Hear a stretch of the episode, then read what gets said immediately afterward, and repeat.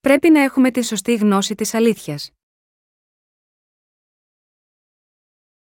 Ιωάννης 6, 60, 71 Πολλοί, λοιπόν, από τους μαθητές του, όταν τα άκουσαν αυτά, είπαν «Σκληρός είναι αυτός ο λόγος ποιος μπορεί να τον ακούει», και καθώς ο Ιησούς αντιλήφθηκε μέσα του ότι οι μαθητές του γονγίζουν γι' αυτό, τους είπε «Αυτό σας σκανδαλίζει, αν, λοιπόν, θωρείτε τον ιό του ανθρώπου να ανεβαίνει όπου ήταν πρωτήτερα, το πνεύμα είναι εκείνο που ζωοποιεί». Η σάρκα δεν ωφελεί τίποτε τα λόγια που εγώ σας μιλάω, είναι πνεύμα και είναι ζωή όμως, είναι μερικοί από εσά που δεν πιστεύουν.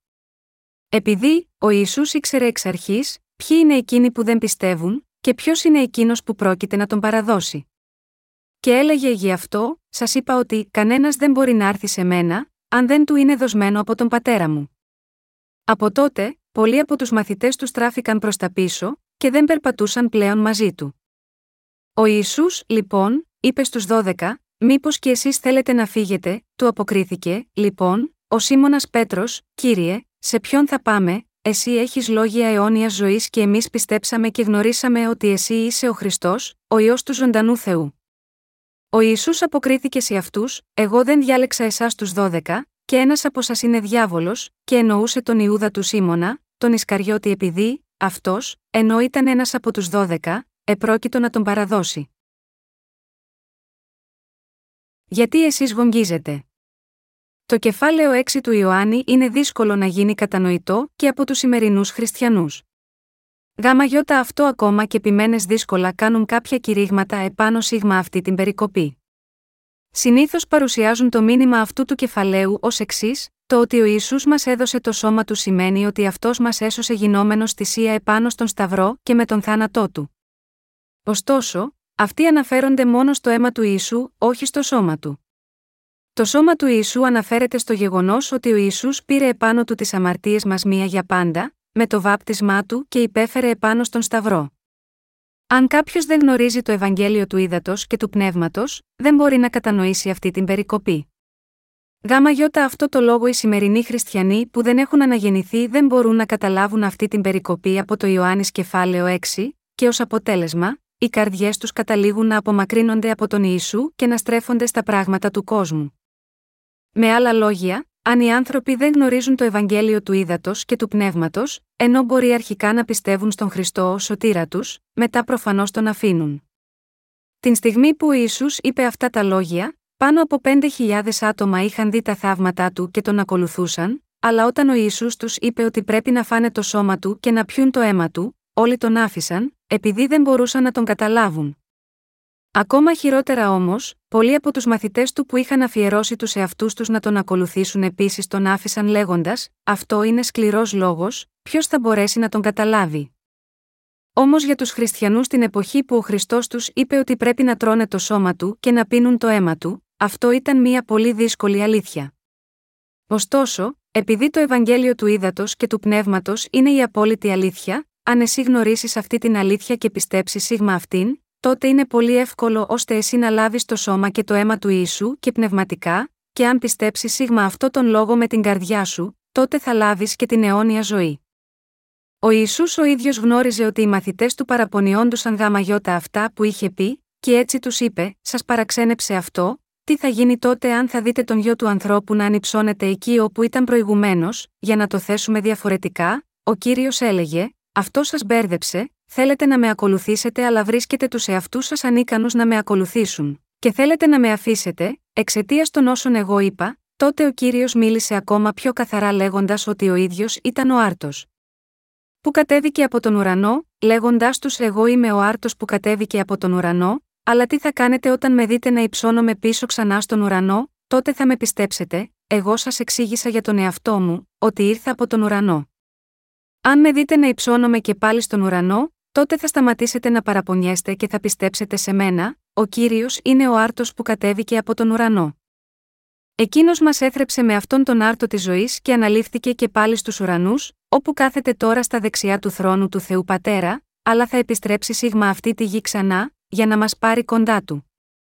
Ακριβώς όπως οι άνθρωποι εκείνη την εποχή δεν μπορούσαν να κατανοήσουν τι ο Ιησούς έλεγε, έτσι και οι σημερινοί χριστιανοί έχουν παρομοίως άγνοια του Ευαγγελίου της Αλήθειας και συνεπώς λίγοι στην πραγματικότητα καταλαβαίνουν τι ο κύριος εννοούσε όταν μας έλεγε να τρώμε το σώμα του. Ακόμη χειρότερα, λίγοι στην πραγματικότητα θέλουν να το καταλάβουν αυτό. Με άλλα λόγια, πολλοί χριστιανοί δεν κατανοούν τι λέει η γραφή επειδή αυτοί πιστεύουν στον Ιησού κυρίως μόνο ως θρησκεία. Αν πιστεύουμε στον λόγο των γραφών χωρίς όμως να τον καταλαβαίνουμε, τότε αυτό σημαίνει ότι εμείς απλά δεν πιστεύουμε στον Ιησού σωστά, αλλά τον φτιάχνουμε κατά τα δικά μας μέτρα, και πιστεύουμε σε έναν τέτοιον Ιησού. Ο κύριος είπε: Το πνεύμα είναι εκείνο που ζωοποιεί, η σάρκα δεν ωφελεί τίποτε τα λόγια που εγώ σας μιλάω, είναι πνεύμα και είναι ζωή. Ιωάννης 6, 63, αυτός κάνει εδώ ξεκάθαρο ότι το πνεύμα είναι εκείνο που δίνει ζωή. Για να το θέσουμε διαφορετικά, λέει το εξής: Πρέπει να πιστεύετε σε όμικρον με τόνο, τι ο Θεός έχει κάνει για σας με την καρδιά σας. Δεν πρέπει να πιστεύετε σε μένα, με κίνητρα να κερδίσετε μόνο μεγάλα ωφέλη για την δική σας σάρκα. Αυτά που σας λέω τώρα είναι ζωή. Εγώ εξάλληπα τις αμαρτίες σας και σας έδωσα την αιώνια ζωή και την τελευταία εκείνη ημέρα που θα έρθω εγώ θα δώσω ξανά στα σώματά σας τη ζωή. Αν λάβατε νέα ζωή διά της πίστεως τότε και το σώμα σας θα ζήσει ξανά και εκείνο.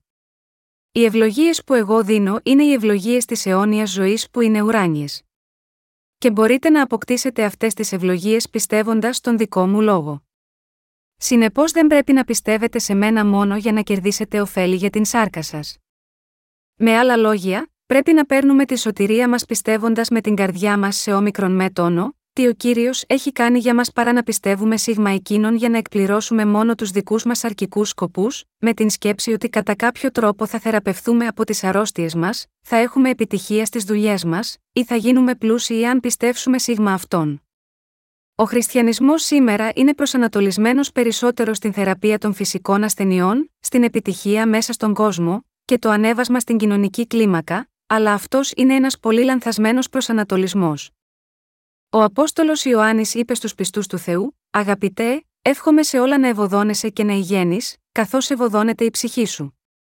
3 Ιωάννη 1, 2, τονίζοντας αυτή την περικοπή, πολλοί ποιμένες κηρύττουν ότι αν κάποιος πιστεύει στον Ιησού, θα είναι ευλογημένος και θα είναι σε υγεία και ευημερία σε όλα τα πράγματα, το ίδιο όπως και η ψυχή του. Το ονομάζουν αυτό ω την τριπλή ευλογία του Χριστού. Καθώς οι άνθρωποι αγωνίζονται μέσα σίγμα αυτό τον κόσμο, τους λένε ότι θα γίνουν πλούσιοι και επιτυχημένοι μόνο αν αυτοί πιστέψουν στον Ιησού, είναι ευτυχισμένοι και μόνο που το ακούνε αυτό. Και έτσι υπάρχει μία έντονη τάση στον χριστιανισμό σήμερα οι άνθρωποι να αφιερώνουν τους εαυτούς τους στις εκκλησίες τους και να τιμούν τους ποιμένες που τους μιλούν για να κερδίσουν ευλογίες και ωφέλη για τη δική τους σάρκα περισσότερο. Οι πιστοί της Πεντηκοστιανής Εκκλησίας στην Κορέα ιδιαίτερα, πιστεύουν ακόμα ότι για να μπουν τα παιδιά τους στο κολέγιο της επιλογής τους, πρέπει οι ίδιοι να προσευχηθούν πολύ, αλλιώς αυτά θα απορριφθούν. Νομίζουν ότι όλα τους τα προβλήματα μπορεί να λυθούν μόνο με την προσευχή στον Ιησού, αλλά αυτή είναι μία λανθασμένη άποψη. Σίγουρα, για τους αναγεννημένους, ο Θεός έχει χάρη, και όταν αυτοί είναι ασθενείς, ο κύριος τους ανοίγει τον δρόμο ώστε αυτοί να θεραπευθούν. Ωστόσο, για εκείνους που δεν έχουν λάβει την άφεση των αμαρτιών τους, αν αυτοί πιστεύουν μόνο στον Ιησού, αυτό δεν σημαίνει ότι θα ευλογηθούν και στο σώμα τους. Η άποψη ότι μπορείς να θεραπευθείς από την αρρώστια σου και να γίνεις πλούσιος αν και μόνο πιστέψεις στον Ιησού είναι εξ ολοκλήρου μία απάτη.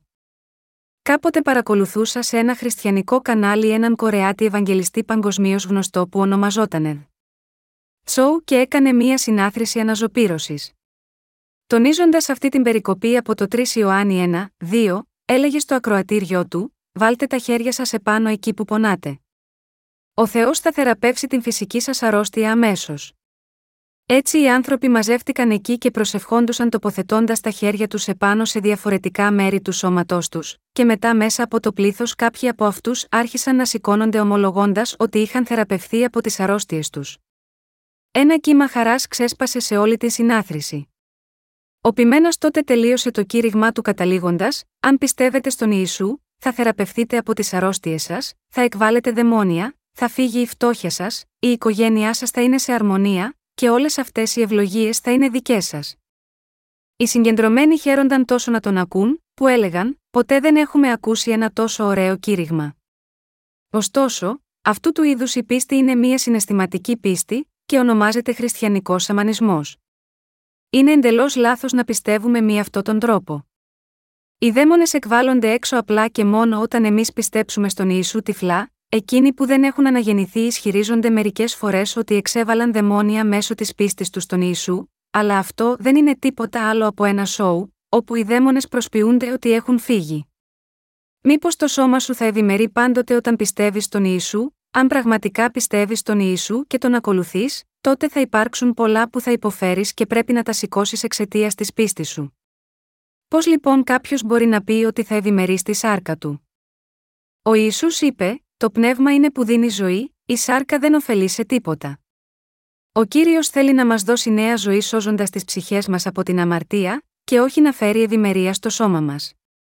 Ήρθε σίγμα αυτή τη γη για να εξαλείψει τις αμαρτίες μας, να μας δώσει νέα ζωή, να μας κάνει παιδιά του Θεού, και να μας γεμίσει με τις αιώνιες ευλογίες του επόμενου κόσμου. Πρέπει να πιαστούμε από αυτό ξεκάθαρα. Το κύριο μήνυμα του 3 Ιωάννη 1, 2 είναι ότι πάνω από όλα, οι ψυχές μας πρέπει να ευημερούν. Αυτή είναι η βασική προπόθεση. Τι σημαίνει τότε η ευημερία της ψυχής, πρώτα από όλα, για να ευημερήσουν οι ψυχές μας, πρέπει να πιστεύουμε σε αυτό που ο κύριος έχει κάνει για μας με την καρδιά μας, και έτσι να λάβουμε την άφεση των αμαρτιών μας, και να αποκτήσουμε την αιώνια ζωή και να γίνουμε παιδιά του Θεού. Μετά από αυτό μπορούμε να δούμε πως ο Κύριος μας βοηθάει και μας ευλογεί μέσα στην καθημερινή μας ζωή. Αυτό είναι που σημαίνει η παραπάνω περικοπή. Ο Ιησούς ποτέ δεν είπε ότι μπορούμε να θεραπευθούμε από την αρρώστια μας και να γίνουμε πλούσιοι αν πιστεύουμε μόνο σίγμα εκείνων αν προηγουμένως δεν έχουμε λάβει πρώτα την άφεση των αμαρτιών μας. Ο κύριος το έκανε ξεκάθαρο εδώ ότι το να ζητάμε την ευημερία της άρκα μας δεν ωφελεί σε τίποτα. Αν θέλεις να πιστέψεις τον Ιησού ως σωτήρα σου, πρέπει πρώτα να λάβεις την άφεση των αμαρτιών σου πιστεύοντας το Ευαγγέλιο του Ήδατος και του Πνεύματος. Και από τη στιγμή που έλαβες την άφεση των αμαρτιών σου, τότε είναι σωστό για σένα να κάνεις το έργο του Θεού. Ωστόσο, αν πιστεύεις τον Ιησού μόνο για να ευημερεί η σάρκα σου, τότε η πίστη σου είναι εντελώς λανθασμένη. Κάθε επιμένα που διδάσκει έτσι είναι εντελώς λάθος. Όπως αναρρύθμιτοι χριστιανοί έχουν εξαπατηθεί από ψευδοδιδασκάλους και έχουν πουλήσει τα σπίτια τους και πρόσφεραν τα χρήματα στις εκκλησίες τους, νομίζοντας ότι δίνοντας ένα σπίτι θα κερδίσουν δύο. Κατά τον ίδιο τρόπο παίρνουν και δάνεια ακόμα για να τα προσφέρουν ως προσφορά στην εκκλησία τους, νομίζοντας ότι θα ευλογηθούν ακόμα περισσότερο όσο περισσότερες δωρεές δίνουν. Νομίζουν αν το εισόδημά μου είναι χιλίων δολαρίων, αν εγώ προσφέρω 100 δολάρια ως εισφορά δική μου, τότε θα πάρω 1000 δολάρια. Έτσι είμαι σίγουρος ότι ο Θεός θα με ανταμείψει τελικά με 10.000. Αν και εσύ πιστεύεις τον Ιησού βασιζόμενος σε μια τέτοια αντίληψη, τότε εξαπατάσαι πνευματικά. Ωστόσο, δυστυχώς πολλοί ποιμένες ξεγελούν και παίρνουν από τα ακροατήριά τους πολλά χρήματα μη αυτό το ψέμα. Αν πιστεύεις με αυτόν τον τρόπο, είναι σαν να πιστεύεις τον χριστιανισμό ως μία από τις άλλες θρησκείες που υπάρχουν μέσα στον κόσμο.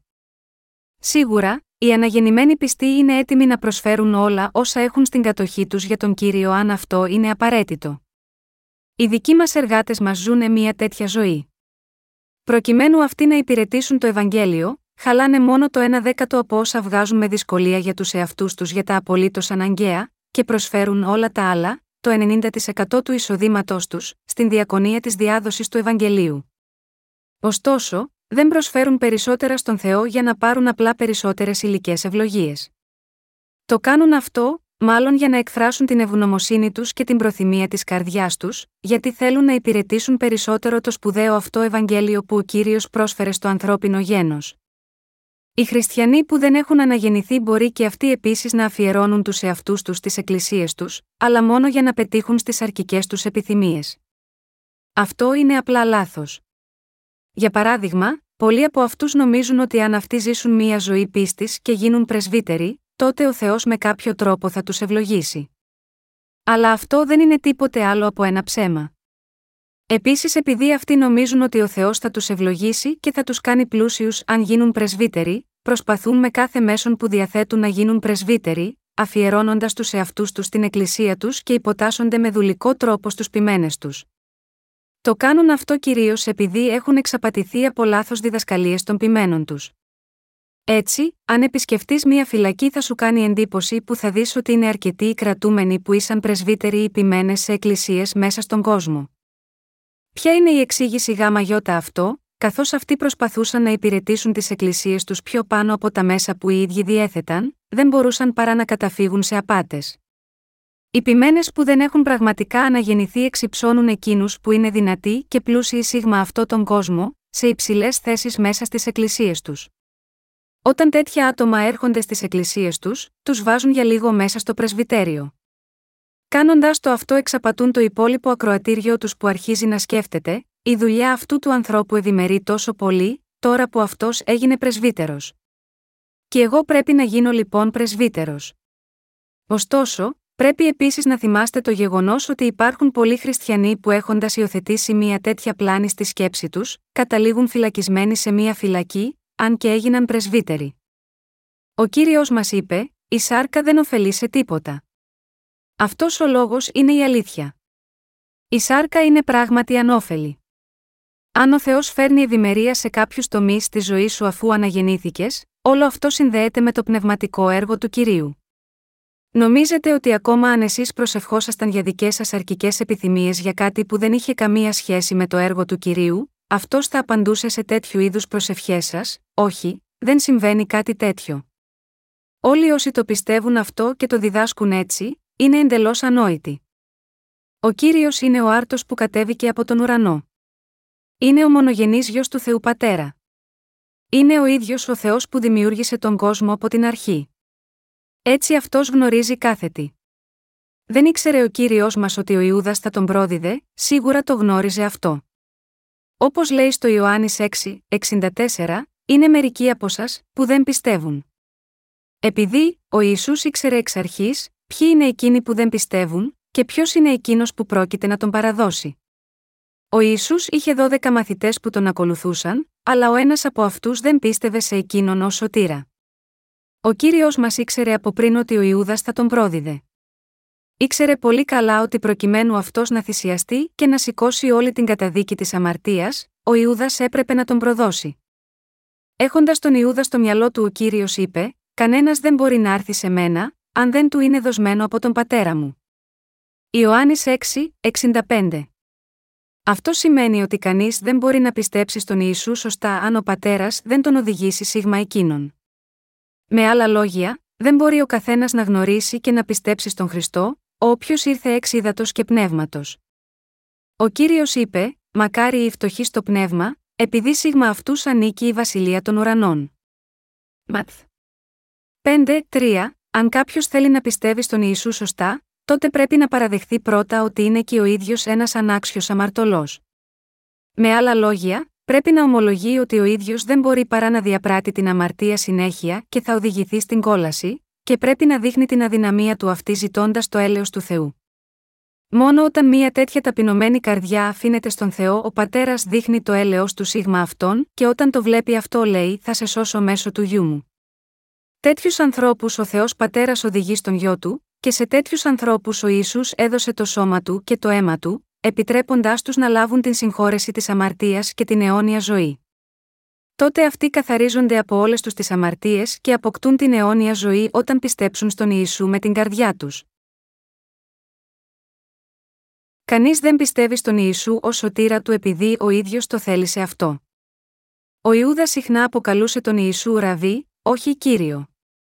Αυτό σημαίνει ότι αυτός δεν πίστευε στον Ιησού ως σωτήρα του, που είχε έρθει από τον ουρανό. Η ονομασία Ραβί, που σημαίνει δάσκαλος, μπορεί να ακούγεται καλή σε ανθρώπινο επίπεδο, αλλά στο επίπεδο των αναγεννημένων δεν είναι ένας καλός τίτλος. Στην Εκκλησία του Θεού, και μερικοί άλλοι τίτλοι όπως κύριος ή κυρία, δεν αποτελούν τίτλους τιμής επίσης. Αν οι υπηρέτες του Θεού σε αποκαλέσουν κύριο ή κυρία Τάδε, τότε αυτό σημαίνει ότι σε θεωρούν σαν κάποιον που δεν έχει σωθεί. Στα μάτια του Ιησού ο Ιούδας ήταν ένα γέννημα του Σατανά. Ο Θεός δεν μπορεί να δείξει το έλεος του πάνω σε τέτοιους ανθρώπους. Ο Θεός Πατέρας δεν οδηγεί τέτοιους ανθρώπους στον γιο του τον Ιησού. Κάποιοι από τους αδελφούς μας και τις αδελφές μας λένε: Εγώ αναγνώρισα και πίστεψα στον Ιησού που ήρθε από το νερό και το πνεύμα. Όταν για πρώτη φορά άκουσα αυτό το Ευαγγέλιο, ήμουν τόσο χαρούμενος ή που το άκουγα και δεν μπορούσα παρά να πιστέψω σίγμα αυτό. Όμως οι φίλοι μου δεν πίστεψαν. Δεν καταλαβαίνω γιατί αυτοί δεν πίστεψαν ενώ το μόνο που έπρεπε να κάνουν ήταν απλά να πιστέψουν. Όταν βλέπουμε ανθρώπους που δεν πιστεύουν σίγμα αυτό το υπέροχο Ευαγγέλιο, εμείς απλά δεν μπορούμε να τους καταλάβουμε. Έτσι νομίζουμε, γιατί αυτοί δεν πίστεψαν, ενώ αυτό έπρεπε αυτοί να κάνουν, πρέπει να είναι τόσο ανόητοι. Ωστόσο, όταν ο Θεός τους βλέπει, είναι γεμάτη κακία, και έτσι αυτός δεν μπορεί να έχει έλεος επάνω τους. Με άλλα λόγια, το μόνο που ταιριάζει σίγμα αυτούς είναι να ζήσουν έτσι και να καταλήξουν στην κόλαση. Ο Θεός απλώνει τα χέρια βοήθειάς του και δίνει την ευλογία της συγχώρεσης της αμαρτίας σε κάποιον που έρχεται ενώπιον της παρουσίας του και ζητάει το έλεος του, όχι οποιονδήποτε έρχεται χωρίς ντροπή και εναντιώνεται στον Θεό ακόμα και μέσα στην παρουσία του. Αυτοί οι αγνώμονες άνθρωποι σκέφτονται μόνο γιατί ο Θεός με έκανε εμένα έτσι απλά μόνο να υποφέρω τόσο πολύ, γιατί αυτός επίτρεψε να γεννηθώ σε μια τόσο φτωχή οικογένεια, αν υπάρχει Θεός, γιατί το έκανε αυτό σε μένα, αυτός είναι ο Θεός, αυτοί των οποίων οι καρδιές τους αντιστέκονται στον Θεό έτσι, που δεν καυχόνται στους εαυτούς τους, των οποίων οι καρδιές κληραίνουν, και ικανοποιούνται μόνο στα πράγματα αυτού του κόσμου και όχι με τα πράγματα του Θεού, όλοι αυτοί οι άνθρωποι απορρίπτονται. Από τον Θεό. Με άλλα λόγια, ο κύριος δεν οδηγεί τέτοιους ανθρώπους στον πατέρα. Γάμα γιώτα αυτό είναι απολύτως απαραίτητο ο καθένας να ταπεινωθεί ενώπιον του Θεού. Ακόμα και όταν η αδυναμία της άρκας σηκωθεί, κάποιος πρέπει να αφυπνιστεί και να την παραδεχθεί στον εαυτό του με όλη του την ειλικρίνεια, εγώ είμαι ένα τόσο ανάξιο άτομο, και να ζητήσει τη βοήθεια του Θεού. Μόνο τέτοιου είδους ανθρώπους ο Θεός Πατέρας οδηγεί στον Ιησού για να σωθούν. Για να το πούμε διαφορετικά, σε τέτοιους ανθρώπους ο Ισού διδάσκει το λόγο του, και τους κάνει άξιους να αναγνωρίσουν τις αμαρτίες τους, όπως και να λάβουν την άφεση των αμαρτιών τους μέσω του Ευαγγελίου του Ήδατος και του Πνεύματος, και έτσι τους κάνει παιδιά του Θεού. Σήμερα, ακόμα και αν υπάρχουν αναρρύθμιτοι χριστιανοί επάνω σίγμα αυτή τη γη που ισχυρίζονται ότι πιστεύουν στον Ιησού, δεν πιστεύουν στο Ευαγγέλιο του Ήδατος και του Πνεύματος. Πώς εξηγείται αυτό, η απάντηση σίγμα αυτή την περίπλοκη ερώτηση βρίσκεται στην σημερινή περικοπή. Ο κύριος είπε: Κανείς δεν μπορεί να έρθει σε μένα αν αυτό δεν είναι δοσμένο από τον πατέρα μου.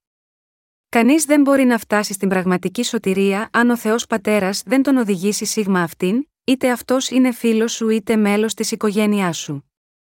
Γάμα γιώτα αυτό πρέπει κυρίως να προσευχόμαστε στον Θεό εκ μέρους των αγαπητών μας και να του ζητάμε, Πατέρα σε παρακαλώ, οδήγησε την οικογένειά μου και σώσε τους όλους.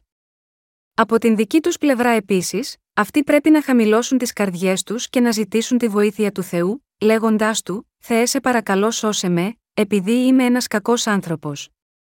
Αλλιώς αυτοί ποτέ δεν θα πιστέψουν στον Ιησού ανεξαρτήτως πόσο συχνά μας ακούνε να τους εξηγούμε το πώ εκείνος ήρθε μέσα από το νερό και το πνεύμα. Αντιθέτως, οι καρδιές τους θα σκληρύνουν και θα πούν: Δεν θέλω να σε ξαναδώ ποτέ ξανά αν γάμα γιώτα αυτό μόνο θέλεις να μου μιλάς. Παρόλο που το Ευαγγέλιο του Ήδατος και του Πνεύματος είναι η μόνη αλήθεια, υπάρχουν πολλοί χριστιανοί που πεισματικά αρνούνται να πιστέψουν σίγμα αυτό ολοκληρωτικά. Παρόλα αυτά όμως, εγώ κηρύττω ακόμη αυτό το Ευαγγέλιο του Ήδατος και του Πνεύματος μέσα στο χρόνο, χίλιες μέχρι δέκα χιλιάδες φορές. Αυτοί οι χριστιανοί πρέπει επίσης να στηριχθούν στο έλεος του Θεού. Πρέπει να προσευχόμαστε γάμα γιώτα αυτούς, ώστε ο Θεός να τους λυπηθεί. Πρέπει να προσευχόμαστε, κύριε, σε παρακαλώ δείξε συμπόνια σίγμα αυτές τις ψυχές και σώσετες. Αυτοί θα σωθούν μόνο αν ο Θεός Πατέρας κάνει έλεος σίγμα αυτούς. Παρόλα αυτά, αν μετά από όλα αυτά, οι ψυχές τους παραμένουν ακόμα σκληρές ώστε να αξίζουν την συμπόνια του Θεού, τότε θα ρηχθούν τελικά στην κόλαση. Πώς θα μπορούσε ο Θεός Πατέρας να σώσει τέτοιους ανθρώπους, όταν αυτοί συνεχώς εναντιώνονται σίγμα αυτόν ακόμη και αν αυτός θέλει να δείξει έλεος σίγμα αυτούς, αυτός δεν έχει άλλη επιλογή από το να τους ρίξει όλους μέσα στην κόλαση. Αν και ήσαν πάνω από 5.000 οι άνθρωποι που ακολουθούσαν τον Ιησού στη σημερινή περικοπή που διαβάσαμε, όταν ο κύριος τους είπε: Κανείς δεν έρχεται σε μένα αν αυτό δεν είναι δοσμένο από τον πατέρα μου, οι περισσότεροι από αυτούς απλά τον άφησαν. Όλοι αυτοί οι άνθρωποι από το πλήθος τον ακολουθούσαν παντού λέγοντας: Ιησού, κύριέ μου, αλλά όλοι τους σχεδόν έφυγαν όπως το παλιροϊκό κύμα. Το πλήθος ήταν τόσο μεγάλο, πέντε χιλιάδες ήσαν μόνο άντρες που τον ακολουθούσαν λέγοντας: Ραβί, εσύ είσαι ο βασιλιάς και η ελπίδα μας, όμως όλοι έφυγαν. Γάμα γιώτα αυτό όπως λέει στο Ιωάννης 6, 66 από εκείνη τη στιγμή, πολλοί από τους μαθητές του επέστρεψαν πίσω και δεν τον ακολούθησαν ξανά. Με άλλα λόγια, όταν ο κύριος είπε: Εγώ σας δίνω το σώμα μου και το αίμα μου. Φάτε το σώμα μου και πιείτε το αίμα μου. Τότε θα αποκτήσετε την αιώνια ζωή και θα λάβετε την άφεση των αμαρτιών σας. Πολλοί από αυτούς που τον ακολουθούσαν δεν μπόρεσαν να το καταλάβουν αυτό και έτσι αυτοί στράφηκαν πίσω και έφυγαν, λέγοντας στου εαυτούς τους: Είναι πολύ σκληρό αυτό για να το καταλάβουμε. Αυτός δεν θα μας δώσει πια άλλο ψωμί, λέει ότι η σάρκα δεν ωφελεί σε τίποτα. Είναι ανώφελο να τον ακολουθούμε πια. Υποθέτουμε ότι αυτός δεν είναι εκείνος που νομίζαμε ότι ήταν. Η γραφή λέει ότι πολλοί από τους μαθητές του Ιησού έφυγαν και δεν τον ακολούθησαν πια. Ο κύριος τότε ρώτησε τους 12 μαθητές του: Μήπως θέλετε κι εσείς να φύγετε, οι περισσότεροι από τους 5.000 φαίνεται ότι έφυγαν όλοι εκτός από τους 12 μαθητές του Ιησού. Έτσι ο κύριος τους ρώτησε: Μήπως θέλετε κι εσείς να με αφήσετε, τότε ο Σίμων Πέτρος του απάντησε: Κύριε, σε ποιον να πάμε εμείς, κύριε, σε ποιον θα πάμε, εσύ έχεις λόγια αιώνια ζωής και εμείς πιστέψαμε και γνωρίσαμε ότι εσύ είσαι ο Χριστός, ο ιό του ζωντανού Θεού. Ιωάννης 6, 68, 69. Στη γραφή λέει, διότι τόσο ο Θεός αγάπησε τον κόσμο, ώστε έδωσε τον γιο του τον αγαπητό ώστε να μην χαθεί όποιος πιστέψει σίγμα αυτόν, αλλά να έχει ζωή αιώνια.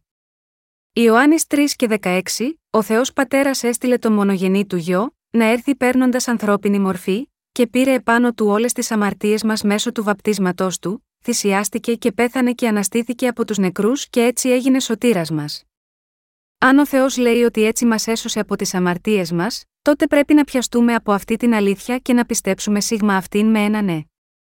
Πώς μπορεί ο καθένας να γνωρίσει αυτή την αλήθεια αν δεν πιστέψει στον Θεό, αν δεν αντιληφθούμε ότι ο Θεός μίλησε έτσι από τη γραφή, ή δεν πιστεύουμε σίγμα αυτό, ακόμα και αν το αντιλαμβανόμαστε αυτό, τότε πώς θα μπορούσαμε να βρεθούμε στη θέση να γνωρίσουμε ότι ο Ισού είναι Θεός ο ίδιος όπως και σωτήρας μας. Ο Πέτρος απάντησε στον Ιησού λέγοντας: Κύριε, σε ποιον να πάμε εμείς, εσύ έχεις λόγους αιωνίου ζωής. Επίσης εμείς πιστέψαμε και γνωρίσαμε ότι εσύ είσαι ο Χριστός, ο γιο του ζωντανού Θεού. Οι μαθητές του Ιησού ήξεραν και πίστεψαν ότι αυτός ήταν ο ίδιο ο Θεός. Και κατάλαβαν αυτό που εκείνος είπε. Ωστόσο, Εκείνοι που δεν κατάλαβαν το λόγο του κυρίου όλοι τον άφησαν. Ο λόγος του κυρίου μας είναι ο λόγος της αιωνίου ζωής. Επειδή ο λόγος της αλήθειας που μας σώζει είναι συνδεδεμένος με τον κύριο, δεν πρέπει ποτέ να απομακρυνόμαστε από τον Ιησού. Συνεπώς, ανεξαρτήτως των δοκιμασιών και των πειρασμών που θα έρθουν στο δρόμο μας, δεν πρέπει ποτέ να αφήνουμε την πίστη μας στον κύριο, ούτε να αφήσουμε την εκκλησία του. Δεδομένου του γεγονότος ότι ο λόγος της αιωνίου ζωής παραμένει μέσα στην Εκκλησία του Θεού, τι θα γίνει αν εμείς φεύγαμε μέσα από την Εκκλησία του Θεού, θα αφήνατε την Εκκλησία του Θεού για να κερδίσετε χρήματα, αν αφήνατε την Εκκλησία, αυτό θα το κάνατε επειδή δεν πιστεύετε στον λόγο, αν πραγματικά πιστεύετε στον λόγο, ποτέ δεν θα φεύγατε από εκεί.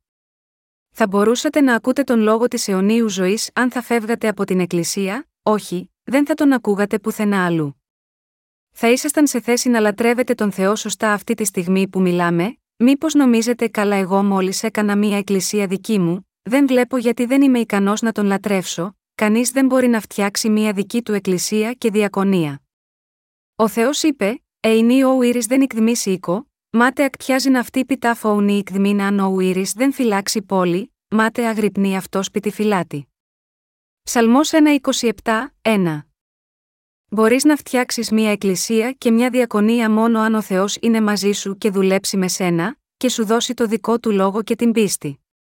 Αλλιώς δεν μπορεί ο οποιοδήποτε να διακονήσει μια εκκλησία μόνος του.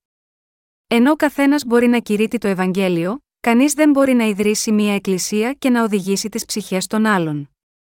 Όταν ο κύριος είπε: Θέλετε κι εσείς να φύγετε, ο Πέτρος έδωσε την ακόλουθη απάντηση: Αφού εσύ έχεις λόγια αιωνίου ζωής, Πού να πάμε εμείς, για να βρούμε λόγους αιωνίου ζωής, ενώ οι άλλοι μαθητές έμεναν σιωπηλοί, ο Πέτρος απάντησε μη αυτόν τον τρόπο. Ο Πέτρος ήταν ο πρώτος ανάμεσα στους μαθητές, ένας αληθινά πρωτοπόρος της πίστης. Αυτό που είπε ο κύριος είναι η αλήθεια. Σήμερα οι άνθρωποι μεταφράζουν την γραφή σε νεότερες εκδόσεις. Υπάρχει ένα κονδύλι χρημάτων που έχει οριστεί για κάθε νέα έκδοση γραφής, και έτσι βάσει αυτού, συνεχίζουν να μεταφράζουν τη γραφή σε καινούριε εκδόσεις. Αλλά θα μπορούσαν αυτοί να φτάσουν σε μια καλύτερη έκδοση της γραφής, από αυτή που έχουμε τώρα, ακόμα και αν αυτοί ζούσαν για 5.000 χρόνια ψάχνοντας και μεταφράζοντας τα κείμενα των γραφών συνεχώς, υπάρχει μία παροιμία στην Κορέα που λέει ότι μόνο ένας άνθρωπος που έχει άγνοια είναι θαραλέος άνθρωπος, που σημαίνει ότι όπως κάποιος ανόητος, αυτοί οι άνθρωποι οδηγούν ένα άρωτρο επιπόλαια, και μεταφράζουν τη γραφή από μόνοι τους χωρίς καν να γνωρίζουν το Ευαγγέλιο της αλήθειας που θα μπορούσε να τους κάνει ικανούς να αναγεννηθούν ξανά, ωστόσο τη στιγμή που αυτοί τελειώνουν το έργο τους, η μετάφρασή τους είναι γεμάτη από λάθη. Ακόμα και αν κάποιος μπορεί να θεωρεί τον εαυτό του ότι είναι ένας άνθρωπος με μεγάλη γνώση και σπουδαίες συγγραφικές ικανότητες, από την στιγμή που αυτός προσπαθεί να δώσει έμφαση στις δικές τους ικανότητες στη συγγραφή, όταν αυτός γράψει λίγες σελίδες αυτό θα μοιάζει σαν κάτι νεκρό. Ίσως γάμα γιώτα αυτό εκτιμούμε τους μυθιστοριογράφους. Τους εκτιμάμε επειδή ενώ οι ιστορίες τους είναι φανταστικές, δεν είναι ποτέ τόσο εύκολο να παρατηρήσουμε τον φυσικό μας περίγυρο και τις ανθρώπινες σχέσεις μας σε ένα τέτοιο βάθος διείσδυσης, ώστε να τις αναπλάσουμε όλες και να τις βάλουμε μέσα σε ένα βιβλίο. Ωστόσο, η ανθρώπινη ικανότητα δεν είναι τίποτε μέσα στη σφαίρα του πνεύματος του Θεού. Έτσι, πρέπει να ταπεινώνουμε τις καρδιές μας ενώπιον του Θεού και να ακούμε προσεκτικά αυτά που εκείνος λέει μέσα στον λόγο του. Ο λόγος της αιωνίου ζωής είναι μαζί με τον κύριο. Γάμα γιώτα αυτό εμείς ακούμε τον λόγο του, και πιστεύουμε σίγμα αυτόν κατά την υλοποίησή του. Ο κύριος μας είναι ο άρτος που κατέβηκε από τον ουρανό, και αυτός είναι εκείνος που, αφού αναλήφθηκε στον ουρανό, θα επιστρέψει σίγμα αυτή τη γη μία μέρα. Την ημέρα που ο κύριος θα επιστρέψει είναι η ημέρα εκείνη που η ιστορία αυτού του πλανήτη Γη θα τελειώσει. Όταν ο πόλεμος και η πείνα θα ξεσπάσουν παντού, θα αντιληφθείς ότι αυτή η ημέρα είναι κοντά. Όταν ο κύριος επιστρέψει σίγμα αυτή τη γη, θα αναστήσει τα σώματά μας πάλι στη ζωή. Αυτός είναι ο λόγος της αλήθειας.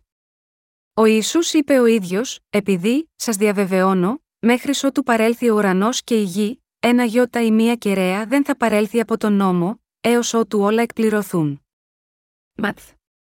5 και 18 Η σωτηρία που ο κύριος έχει προσφέρει σε σένα και μένα μέσω του Ευαγγελίου του Ήδατος και του Πνεύματος είναι πάντοτε ενεργή. Θα παραμένει ενεργή ακόμη και όταν εμείς θα είμαστε στη βασιλεία των ουρανών. Ευχαριστώ τον Θεό που μας έδωσε τον λόγο της αιωνίου ζωής.